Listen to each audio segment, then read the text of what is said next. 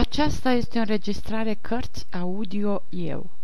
Pentru mai multe informații sau dacă dorești să te oferi voluntar, vizitează site-ul www.cărțiaudio.eu. Aripi frânte de Cahlil Gibran Înainte Aveam 18 ani când dragostea mi-a deschis ochii cu rasele magice și mi-a atins sufletul pentru întâia oară cu degetele învăpăiate. Și Selma Karami a fost prima femeie care mi-a deșteptat spiritul prin frumusețea sa și m-a condus prin grădina marii afecțiuni, în care zilele trec precum visele, iar nopțile asemenea nunților. Selma Karami a fost cea care m-a învățat să venerez frumusețea prin exemplu propriei sale frumuseți, cea care mi-a dezvăluit secretul dragostei prin afecțiunea sa. A fost prima care mi-a cântat poezia vieții adevărate. Orice tânăr își amintește întâia dragoste și încearcă să regăsească acea oră neobișnuită a cărei amintire îi preschimbă cele mai adânci simțiri și îl face atât de fericit în ciuda întregului mister amar. În viața fiecărui tânăr există câte o selma, care îi apare brusc în primăvara vieții și îi transformă singurătatea în clipe fericite, umplând cu muzică tăcerea nopților sale. Profund cufundat în gânduri și contemplare, și căutând să înțeleg sensul naturii și destăinuirea cărților și scripturilor, am auzit dragostea, șoptindu-mi în ureche, prin buzele selmei. Viața mi era goală, precum Adam în paradis, când am văzut-o pe Selma stând în fața mea ca o rază de lumină.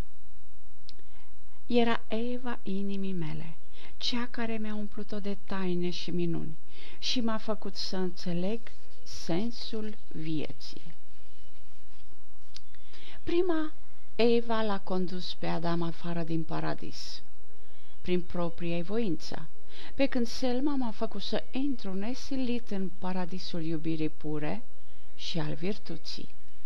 Dar ceea ce i s-a întâmplat primului bărbat mi s-a întâmplat și mie – și cuvântul învăpăiat ce l-a izgonit pe Adam din paradis era asemeni celuia care m-a înspăimântat pe mine prin al său scânteiător tăiș și m-a forțat să părăsesc paradisul dragostei mele, fără a mă nesupune vreunei ordin, fără a fi gustat din fructul oprit. În astăzi, după trecerea multor ani, nu mai îmi rămâne nimic altceva din visul frumos decât dureroase amintiri, fluturând ca aripi invizibile în jurul, mâhnind străfundurile inimii mele, evindu-mi lacrimi în ochi.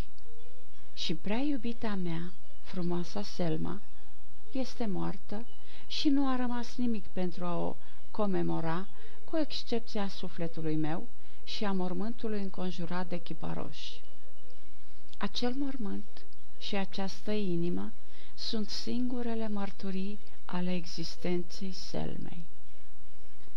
Tăcerea care protejează mormântul nu dezvăluie secretul Domnului în obscuritatea coșciugului, iar foșnetul crengilor, ale căror rădăcini sorb elementele trupului, nu spun misterele mormântului. Prin suspinele agonizate din sufletul meu se anunță celor vii drama înfăptuită prin dragoste, frumusețe și moarte. O, prietene tinereții mele, risipite în orașul Beirut, când treceți pe lângă cimitirul învecinat de pădurea de pini, intrați în tăcere și mergeți încet astfel încât pașii voștri greoi să nu deranjeze somnul morților. Și opriți-vă umil la mormântul selmei pentru a saluta pământul ce încătușează leșul și pomeniți numele meu, oftând adânc și spuneți-vă, aici au fost îngropate toate speranțele lui Gibran, care trăiește în captivitatea iubirii dincolo de mări. În acest loc și-a pierdut fericirea, și-a secat lacrimile și-a uitat zâmbetul. Deasupra acelui mormânt, amărăciunea lui Gibran crește odată cu chipa roșii și deasupra acelui mormânt, spiritul său pâlpâie în fiecare noapte, comemorând-o pe Selma, contopindu-se cu grencile copacilor într-o tânguire plină de regret, plângând și jeluind stingerea din viața Selmei, care ieri era un minunat acord pe buzele vieții în senul naturii. O, prieteni ai tinereții mele, apelez la voi în numele acelor fecioare iubite cândva de inimile voastre. Să așterneți o cunună de flori pe mormântul părăsit al scumpei mele, căci florile cele așezați pe mormântul selmei sunt asemeni picăturilor de rouă ce se revarsă din ochii zorilor pe frunzele trandafirilor veștejiți. Durere mută Voi vă amintiți cu plăcere de începuturile tinereții și regretați trecerea. Dar eu îmi amintesc asemenea unui prizonier ce revede cu ochii minții gratiile și cătușele închisorii sale. Voi vorbiți despre acei ani între copilărie și tinerețe ca despre o epocă de aur, fără de constrângeri și griji. Dar eu numesc acei ani o eră a unei dureri mute, căzute precum o sămânță în inima mea, crescută împreună cu ea, neputincioasă de a găsi vreo scăpare către lumea cunoașterii și înțelepciunii, până când dragostea a sosit și a deschis porțile sufletului, luminându-i ungherele. Dragostea mi-a dăruit un glas și lacrimi. Voi vă amintiți grădinile și orhideele și locurile de întâlnire și colțurile de stradă, care v-au fost martore jocurilor și șoaptelor neprihănite. Și îmi amintesc de asemenea minunatul colț din nordul Libanului. De fiecare dată când îmi izolez auzul în fața zgomotelor orașului, aud pâraiele susurând și crengile fosnind. Toate aceste frumuseți despre care vorbesc acum și pe care răvnesc să le văd, așa cum tânjește un copil după sânul mamei, mi-au rănit spiritul, întemnițat în ignoranța tinereții, așa cum un vultur suferă în colivie la vederea unui stol de păsări, zburând libere în înaltul cerului.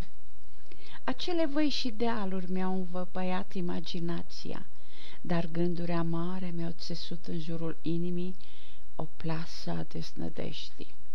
De fiecare dată când mă duceam pe ogoare, mă întorceam dezamăgit, fără a înțelege cauza dezamăgirii mele. De fiecare dată când mă uitam la cerul mohorât, îmi simțeam inima strângându-se. Când auzeam al păsărilor cântec și al primăverii gângurit, sufeream fără a înțelege motivul suferinței mele.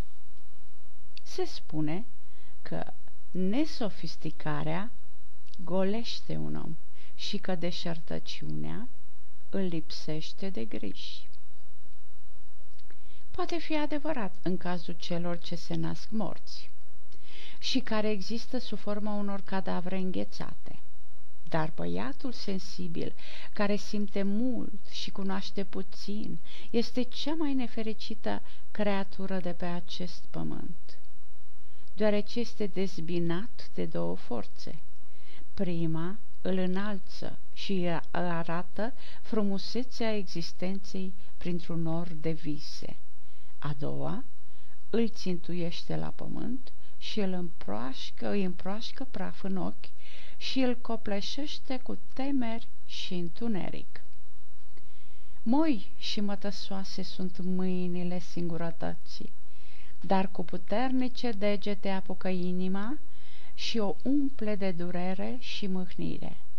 Singurătatea este aliatul amărăciunii, așa cum este și un tovarăș al exaltării spirituale. Sufletul băiatului trecând prin oscilațiile întristării este asemeni unui crin alb ce tocmai se arată.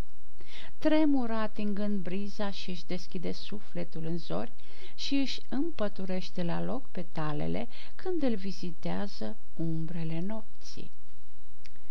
Dacă acel băiat nu are parte de amuzament sau de prieteni sau de tovarăși pentru jocurile sale, viața îi va fi o precum o carceră strâmtă în care nu vede nimic altceva decât pânze de păianjen și nu, ade, nu aude nimic altceva decât mișunatul insectelor.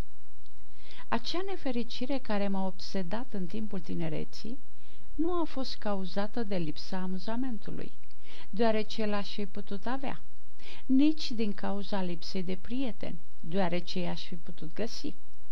Acea mărăciune a izvorât dintr-o indispoziție lăuntrică ce m-a făcut să iubesc solitudinea. Mi-a ucis înclinarea spre jocuri și amuzament, mi-a smuls de pe umeri aripile tinereții și m-a transformat în ceva asemănător unui ochi de apă între munți, care reflectă în suprafața calmă umbrele fantomelor și culorile norilor și ale copacilor, dar care nu poate găsi un loc de trecere prin care să-și trimită cântecul spre mare. Astfel am trăit până să ating vârsta de 18 ani. Acel an este ca un vârf de munte în viața mea, deoarece a deșteptat în mine cunoașterea și m-a făcut să înțeleg nestatornicia omenirii.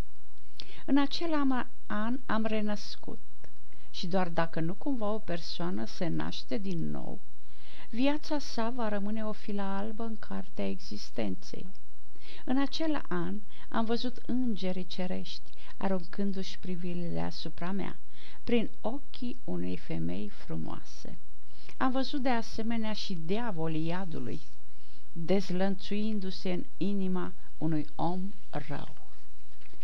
Cel care vede îngerii și diavolii în frumusețea și răutatea vieții, va fi mult îndepărtat de cunoaștere și spiritul său va fi lipsit de afecțiune. Mâna destinului În primăvara acelui minunat an, mă aflam la Beirut. Grădinile erau pline de florile nisanului și pământul era acoperit de un covor de iarbă verde, asemenea unui secret al pământului dezvăluit cerului. Portocalii și merii arătând precum muze sau mirese trimise de natură pentru a inspira poeții și a stârni imaginația. Purtau albe veșminte din boboci miresmați. Primăvara este frumoasă pretutindeni, dar este deosebit de încântătoare în Liban. Este un spirit ce hoinărește în jurul pământului, dar care planează deasupra Libanului, purtând discuții cu regi și profeți, cântând alături de râuri cântecele lui Solomon și retrăind cu sfinții cedri ai Libanului amintirea gloriei antice. Beirutul eliberat de sub noroiul iernii și de sub praful verii arată precum o mireasă primăvara sau ca o sirenă stând pe malul unui părâu, uscându-și pielea fină în razele soarelui. Într-o zi, la gura de vărsare a Nisanului, am fost să vizitez un prieten a cărui casă se afla la o, o oarecare distanță de încântătorul oraș. În timpul conversației noastre, un om respectabil de vreo 65 de ani a intrat în casă. Când m-am ridicat să îl salut, prietenul meu mi l-a prezentat drept Faris Efandi Karami după care mi-a rostit numele însoțit de câteva cuvinte măgulitoare. Bătrânul m-a privit un moment, atingându-și fruntea cu vârfurile degetelor ca într-o încercare de a-și redobândi memoria. Apoi Zâmbind, s-a apropiat de mine, spunând, Tu ești fiul unui foarte drag prieten al meu și sunt încântat să-l văd în persoana ta. În mare măsură, afectat de cuvintele sale, am fost ispitit de el așa cum o pasăre este condusă de instinct înspre cuib înainte să înceapă furtuna. Stând jos, ne-a povestit despre prietenia cu tatăl meu, amintindu-și timpul petrecut împreună. Un bătrân găsește plăcere în retrospecție, retrăind zilele tinereții așa cum un străin dorește cu înfocare să se întoarcă în patria mama. Se desfată spunând povestiri despre trecut, așa cum un poet simte o mare plăcere recitând cea mai bună poezie a sa. Trăiește spiritual în trecut, deoarece prezentul trece repede și viitorul îi pare o apropiere de uitarea din mormânt. O oră plină de vechi amintire a trecut, asemeni umbrei copacilor peste iarbă. Când Faris Efandi se pregătea să plece, și-a pus mâna stângă pe umărul meu și mi-a strâns mâna dreaptă, spunând Nu l-am văzut pe tatăl tău de 20 de ani. Sper că îi vei lua locul frecventând deseori casa mea. Am promis, prin de recunoștință, să respect datoria față de un drag prieten al tatălui meu. Atunci bătrânul a părăsit casa și eu mi-am rugat prietenul să-mi spună mai multe despre el. A zis, nu cunosc niciun alt bărbat în Beirut pe care bogăția să-l fi făcut binevoitor și a cărui bunăvoință să-l fi făcut bogat. Este unul dintre acei puțini oameni care vin pe lume și o părăsesc fără să fi rănit pe nimeni, dar cei de acest gen sunt de obicei nefericiți și prigoniți, deoarece nu sunt destul de isteți pentru a se salva de necinstea celorlalți. Farisefandi are o fată ce îi se aseamănă la caracter și a cărei frumusețe nu poate fi descrisă și ea va fi de asemenea nefericită, deoarece averea tatălui o împinge deja spre marginea unui groasnic abis. Rostind aceste cuvinte, am observat fața întunecându-se. Apoi a continuat. Farisefandi este un bătrân bun la suflet, înzestrat cu o inimă nobilă, dar este lipsit de voință. Oamenii îl conduc ca pe un orb. Fica sa îl ascultă, ascultă în ciuda mândriei și inteligenței sale și acesta este secretul ce pândește în viața tatălui și a fiicei. Acest secret a fost descoperit de un om hain, care este episcop și a cărui ticăloșie se ascunde în umbra Evangheliei sale. Convinge oamenii că el este binevoitor și nobil. Este mai marele religiei în acest loc al religiilor. Oamenii se supun și îl venerează. Îi conduce asemenea unei turme de miei spre abator. Acest episcop are un nepot care este invadat de ură și corupție. Va veni o zi, mai devreme sau mai târziu, când își va așeza nepotul în dreapta și pe fica lui Farisefandi stânga și punând cu mâinile sale haine cu nuniile deasupra capetelor celor doi, va lega o neprihănită fecioară de un bărbat degenerat și obscen, plasând sufletul zilei în sânul nopții. Aceasta ți-o pot spune despre Farisefandi și fica sa așa că nu mai pune alte întrebări. Spunând aceasta, și-a întors privirea spre fereastră, ca într-o încercare de a rezolva problemele existenței omenești, concentrându-se pe frumusețea Universului. Când am părăsit casa, i-am mărturisit prietenului meu că îl voi vizita pe Faris Efandi în următoarele zile pentru a-mi îndeplini promisiunea și de dragul prieteniei ce l-a legat de tatăl meu. S-a uitat insistent la mine un moment și am observat o schimbare în expresia sa, ca și cum cuvintele mele simple i-ar fi adus revelația unei noi idei. Apoi a privit prin mine într-un mod ciudat. O privire ce îngloba atât iubire cât și milă și teamă, totodată privirea unui profet care prevede ceea ce nimeni altcineva nu poate ghici. Apoi buzele au tremurat puțin, dar îndreptându-mă spre ușă, nu am mai rostit niciun cuvânt. Acea privire ciudată m-a urmărit și înțelesul nu l-am putut desluși până când nu am progresat în lumea experienței, în care inimile se înțeleg reciproc, intuitiv și în care spiritele sunt mature din punct de vedere al cunoașterii. Intrarea în altar În câteva zile, singurătatea m-a copleșit și m-a însăturat de figurile neîmblânzite din cărți. Am închiriat o trăsură și am pornit spre casa lui Faris Efandi. Când am ajuns la pădurile de pin, unde oamenii poposeau la picnicuri, vizitiul a urmat o cărare izolată, umbrită pe ambele părți de sălcii. Trecând pe acolo îți putea încânta ochii cu frumusețea ierbii verzi, a viței de vie și a multicolorelor flori de nisan abia înflorite. În câteva minute trăsura a oprit în fața unei case singuratice, aflate în mijlocul unei frumoase grădini. Parfumul trandafirilor, al gardeniilor și al iasomiei împunzea aerul. Când am coborât și am pătruns în spațioasa grădină, l-am văzut pe Feri Sefandi venind în întâmpinarea mea. M-a condus în casă, urând un bun venit din toată inima și a stat lângă mine, asemenea unui tată fericit la vederea fiului, punându-mi o sumedenie de întrebări cu privire la viața mea, la viitor și la educație.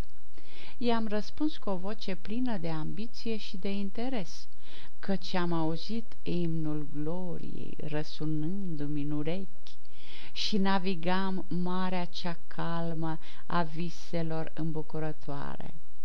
Tocmai atunci o tânără frumoasă, purtând o minunată rochie albă de mătase, a apărut din spatele draperiilor de catifea de la ușă și s-a îndreptat spre mine. Farii Sefandi și cu mine ne-am ridicat de pe scaune.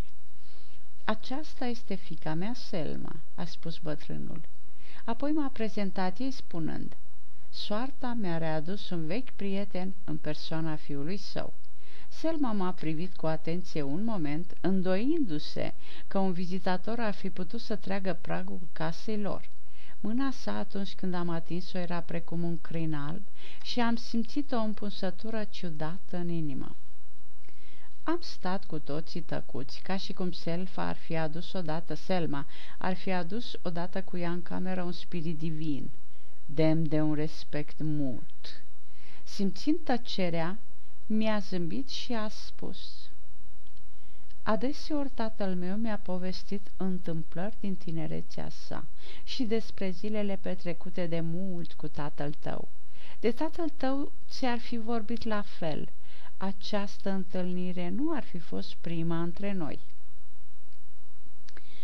Bătrânul era încântat să-și audă fica vorbind într-un asemenea chip și a spus – Selma este foarte duioasă, sentimentală, ea vede totul prin ochii spiritului.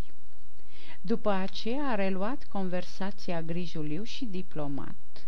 De parcă ar fi găsit în mine magia ce-l purta pe aripile memoriei spre zilele trecutului.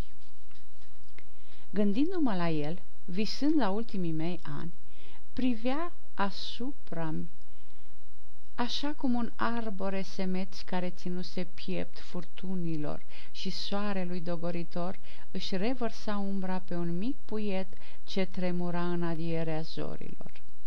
Dar Selma tăcea. Uneori se uita mai întâi la mine și apoi la tatăl său, citind parcă primul și ultimul capitol al dramei vieții. Ziua trecu mai repede în grădină, putând vedea prin fereastra himericului săru, himericul sărut auriu al apusului din munții Libanului. Faris Fande a continuat să-și povestească experiențele și eu am ascultat extaziat și am răspuns cu un asemenea entuziasm încât supărarea lui s-a preschimbat în fericire. Selma stătea lângă geam, privind cu ochii îndurerați și fără să grăiască, deși frumusețea are propriul său limbaj divin, mai nobil decât vocile limbilor și buzelor. Este un limbaj veșnic, comun întregii umanități, un lac domol care atrage părâiașele fremătătoare spre adâncurile sale, luându-le glasul. Doar spiritele noastre pot înțelege frumusețea, pot trăi sau crește odată cu ea. Ne frământă mințile, nu suntem capabili să o descriem în cuvinte. Este o senzație pe care ochii noștri nu o pot percepe, derivată atât din cel care observă, cât și din cel care este privit. Adevărata frumusețe este o rază ce emană din sfințenia celui mai sfânt spirit și iluminează trupul, în timp ce viața izvorăște din adâncurile pământului, dând culoare și parfum unei flori. Frumusețea autentică sălășluiește în deplinul acord spiritual numit iubire cel care poate exista între un bărbat și o femeie. Oare pentru că spiritul meu și cel al Selmei se îndreptaseră unul către celălalt în ziua în care ne-am cunoscut, acea dorință m-a făcut să o văd ca pe cea mai frumoasă femeie de sub soare? sau fusesem eu amețit de vinul tinereții, care mă făcea să prefer ceea ce nici nu existase vreodată? Oare tinerețea mea îmi orbise ochii naturali și mă făcuse să-mi imaginez strălucirea ochilor ei, dulceața gurii sale și suplețea ținutei? sau poate chiar strălucirea, duioșia și grația ei îmi deschiseseră ochii și mi-arătaseră fericirea și durerea iubirii. Este greu de dat răspunsuri la aceste întrebări, dar afirm sincer că în acea clipă am simțit o emoție netrăită până atunci, un nou sentiment odihnindu-se calm în sufletul meu precum Duhul plutind deasupra apelor la crearea lumii și din acea afecțiune s-a născut fericirea și tristețea mea. Astfel s-a încheiat ceasul primei mele întâlniri cu Selma și în acest chip voința cerurilor m-a eliberat din robia tinereții și a solitudinii, lăsându-mă să pășesc în procesiunea iubirii. Dragostea reprezintă singura libertate de pe acest pământ, deoarece înalță spiritul, într-atât cât legile umanității și fenomenele naturii nu îi alterează cursul. Ridicându-mă de pe scaun pentru a pleca, Farie Fandi s-a apropiat de mine și a zis cu sobrietate – Acum, fiule, știindu-ți calea spre această casă, ar trebui să vii adesea, simțind că intri în casa propriului tău părinte. Socotește-mă un tată și gândește-te la Selma ca la o soră. Spunând aceasta, s-a întors spre Selma ca și când ar fi cerut o confirmare la spusele sale. Ea a încuvințat cu capul și s-a uitat la mine asemenea cuiva care și-a regăsit o veche cunoștință. Acele cuvinte rostite de Farise Fandi Karami m-au așezat alături de fica sa la altarul iubirii. Acele vorbe erau un cânt divin ce începea cu slavă și sfârșea cu mâhnire. Ne-au înălțat spiritele spre tărâmul luminii și al flăcărilor mistuitoare. Erau potirul din care beam fericire și amărăciune. Am părăsit casa. Bătrânul m-a însoțit până la marginea grădinii, inima tremurându-mi asemeni buzelor omului însetat.